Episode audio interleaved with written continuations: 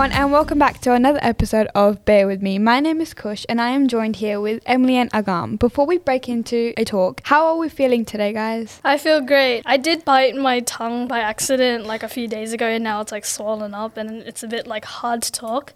But hey, at least Agam still has hers. You look really excited, Agam. How are you doing? You're right, I am really excited. I hope your tongue feels better. I hate when that happens. Well, we got a lot to talk about today, including talking about a worldwide famous singer being named after an insect. There is a six year old wanting to bring her fantasy life into her backyard. But first, we're going to be talking about a new perfume smell made by the Idaho Potato Commission. You are listening to Bear With Me. Please bear with us through all our conversations.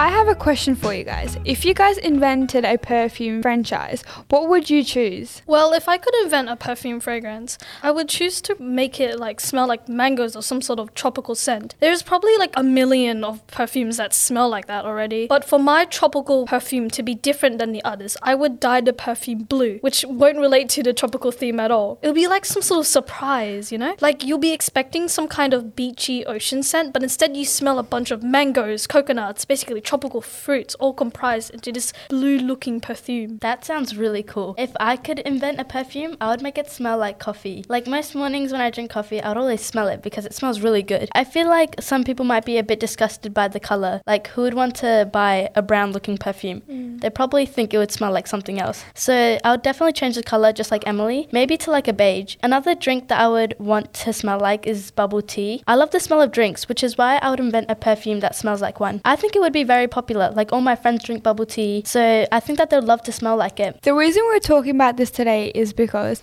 are you struggling to find a French fry lover a splendid gift for the Valentine's Day? Don't worry, we got you, broski. The French fry lover in your life may go head over peels for this. A new limited edition perfume has been launched from Idaho Potato Commission specially for Valentine's Day. Yes, you heard me right. Just to give of an aroma of French fries in all the greasy, salty, splendid splendor. Whether you're at a drive-through restaurant or dining in, it's near impossible to grab a fry and take a bit before you dive into your meal. Jamey Higham, president of CEO of Idaho Potato Commission, said in a statement, "The smell is too good to resist." Dubbed Frytes by Idaho, the limited edition fragrance was going for $1.89 per 1.7 OZ bottle on a commission's website before selling out. This limited edition perfume is a signature fragrance from Idaho Potato Commission, and even the employees must wear it when they come to work. How crazy does that sound? The Idaho Commission has additional potato merchandise available for those addicted to spuds, including a French fry holder, Idaho potato playing cards, a miniature potato hauling truck, and the best of all, three foot tall Spuddy Buddy. Emily, what would you name your tropical perfume in a romantic French way? I would name it Surprise Tropicale, which means tropical surprise. We've got lots more coming up, including a devoted fan that has discovered a weird looking millipede and named after a worldwide singer, and an intelligent six year old who came up with the way to get permission for keeping a fantasy pet in their backyard. Welcome to another episode of Bear With Me.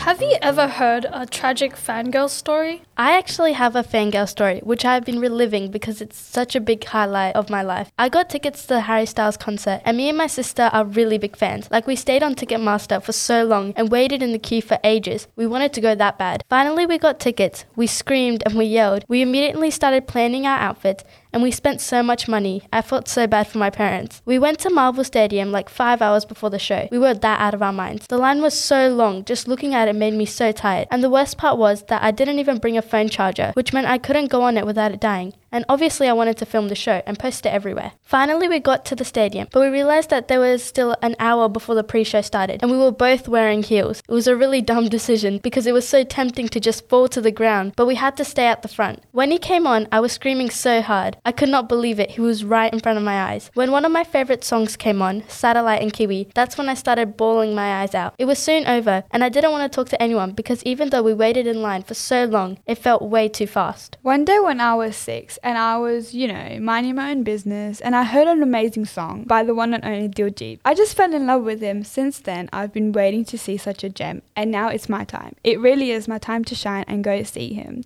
I totally didn't spend $200 just, you know, going to Melbourne and see him shine like a diamond. The reason we are talking about this today is because there is now a millipede named after a worldwide singer with more than 200 songs to her name, the one and only Taylor Swift. According to a paper published Friday in the journal Zookeys, Derek Hennen, PhD, discovered a millipede species and named it in Taylor Swift's honor. The species is called Nannaria swifti, or just the swift twisted claw millipede. He found the swift twisted claw millipede at Fall Creek Falls State Park in Tennessee, and that's also the state that marked the beginnings of Taylor's career. Researchers determined the arthropod named for Swift was a unique species because of the millipede's genetics and special legs. Hennen explained, the swift twisted claw millipede is a thank you from Hennen to Taylor Swift. According to him, her music has gotten through some rough times. An avid Swiftie, Hennen keeps a couple of her CDs in his car that he cycles through. His favorite songs are New Romantics and Betty. Hennen also named one of the new species after his wife, Marion, and the name is Nannaria marianae.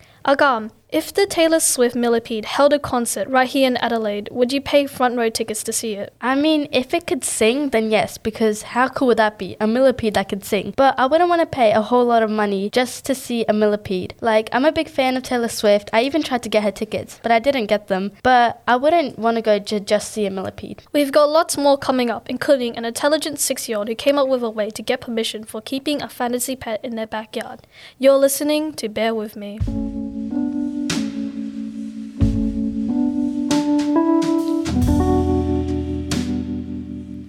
Did you ever want a fantasy pet living in your backyard? Okay, when I was eight, the only fantasy pet I ever wanted in my backyard was a dragon. I think most girls my age at that time would want a more girly, cutesy pet like a unicorn or a pixie. But I wanted a huge dragon that'll fly me to school every morning or just basically anywhere where I wanted. When I was 11, I had a dream where I was at my house playing this dragon game on my phone in the dining room. It was that dragon game where you feed your dragons and mate with other dragons to discover a new type of species of dragons. I was sitting near the like left bottom corner of the table trying to feed tomatoes to my dragons when suddenly my friend rushed into the front door, down the hallway and then to where I was sitting. I look up from my phone to look at him and he frantically explained the whole situation. Apparently, our primary school was being attacked by a bunch of dragons and I had this magical app that can summon my dragons in real life. I pressed the dragon type archive and picked a random dragon to summon to test it out. The dragon I picked was a small black and red dragon. I hold on to this image and swiped upwards, and pop, a dragon came out. I was amazed, but I had to focus on the mission. I summoned another dragon for my friend, and we rode our dragons to our primary school. When we got there, we saw a huge swarm of dragons on the tall rectangular building where we have assemblies. We get off our dragons and head inside the building. We climb up the stairs, head down the narrow hallway into the assembly hall. There, I saw my other friends waiting for me. I summoned each friend a dragon that matched their preferences. But then one of my friends called out to me, Hey Emily, can you summon me a dragon? Anyone is fine, but not the octopus one. Sure, I responded with an evil grin on my face while scrolling on my phone. I find a dragon that he was talking about, but it wasn't even a dragon at all. It was just a giant octopus with a deep sea diving helmet on. I summoned it and he screamed. The octopus grabbed him and everyone's freaking out. Then I woke up not knowing if we saved our primary school or not. Okay, so I used to adore unicorns. They were like my childhood. I would be so crazy over them. I just had such a special connection with them. They just look so magical and so cool. I've always dreamed of having one in my room that could, you know, fly, talk, and do whatever I want, including my homework. And I specifically wanted a white unicorn with pink and purple glittery hair that could poop out magical poop. That sounds cool. The mm. reason we are talking about this today is because a six year old was on a quest to keep a unicorn in her backyard. Figured she'd get the hard part out of the way first getting permission. Madeline wrote a letter to the Los Angeles County Department of Animal Care and Control with a straightforward request. Dear LA County, it reads, I would like your approval if I can have a unicorn in my backyard if I can find one. Please send me a letter in response. Director Marcia Mayeda obliged a few weeks later, writing back with good news. The department does in fact license unicorns, she said, under certain conditions. Those include polishing the unicorn's horn at least once a month with a soft cloth, feeding it watermelons, one of its favorite treats, at least once a week, covering it with only biodegradable sparkles and giving it regular access to sunlight, moonbeams, and rainbows. Confident that Madeline will meet the five requirements, Machia also sent her a pre approval unicorn license for her elusive future pet in the form of a certificate on pink paper, as well as a heart shaped tag engraved with the words permanent unicorn license. And because unicorns are indeed very hard to find, the department is also giving Madeline a plush unicorn, wearing the tag, of course, to keep her company during her search as a token of its appreciation. It's always rewarding to hear from young people who thoughtfully consider the requirements of providing a loving home to animals, Machia wrote. I commend your sense of responsible pet ownership to seek permission in advance. Kush, do you think that you would still have that special connection with your fantasy animal today if you had one in your backyard? Um, no, I don't think so. Firstly, I don't really like the color pink anymore. I just don't really like unicorns. They're not my vibe anymore. They give me like pick me girl vibes. Like, I don't know, but they're not my moment anymore. They have lost their momentum. Well, hopefully Madeline didn't hear that. well, that's all we have time for today. My name is Agam with Emily and Kush. Thanks so much for joining us and listening to our unusual stories here on Bear With Me. If you'd like to hear more episodes from Olsh College, you can check them all out at our school's own podcast page at archdradio.com. This podcast was produced by Agam, Kush, and Emily for Olsh College in partnership with ArchD Radio and Podcasting. Thanks for listening. Make sure you're subscribed to this channel to hear heaps of other school life stories. Bye. Bye.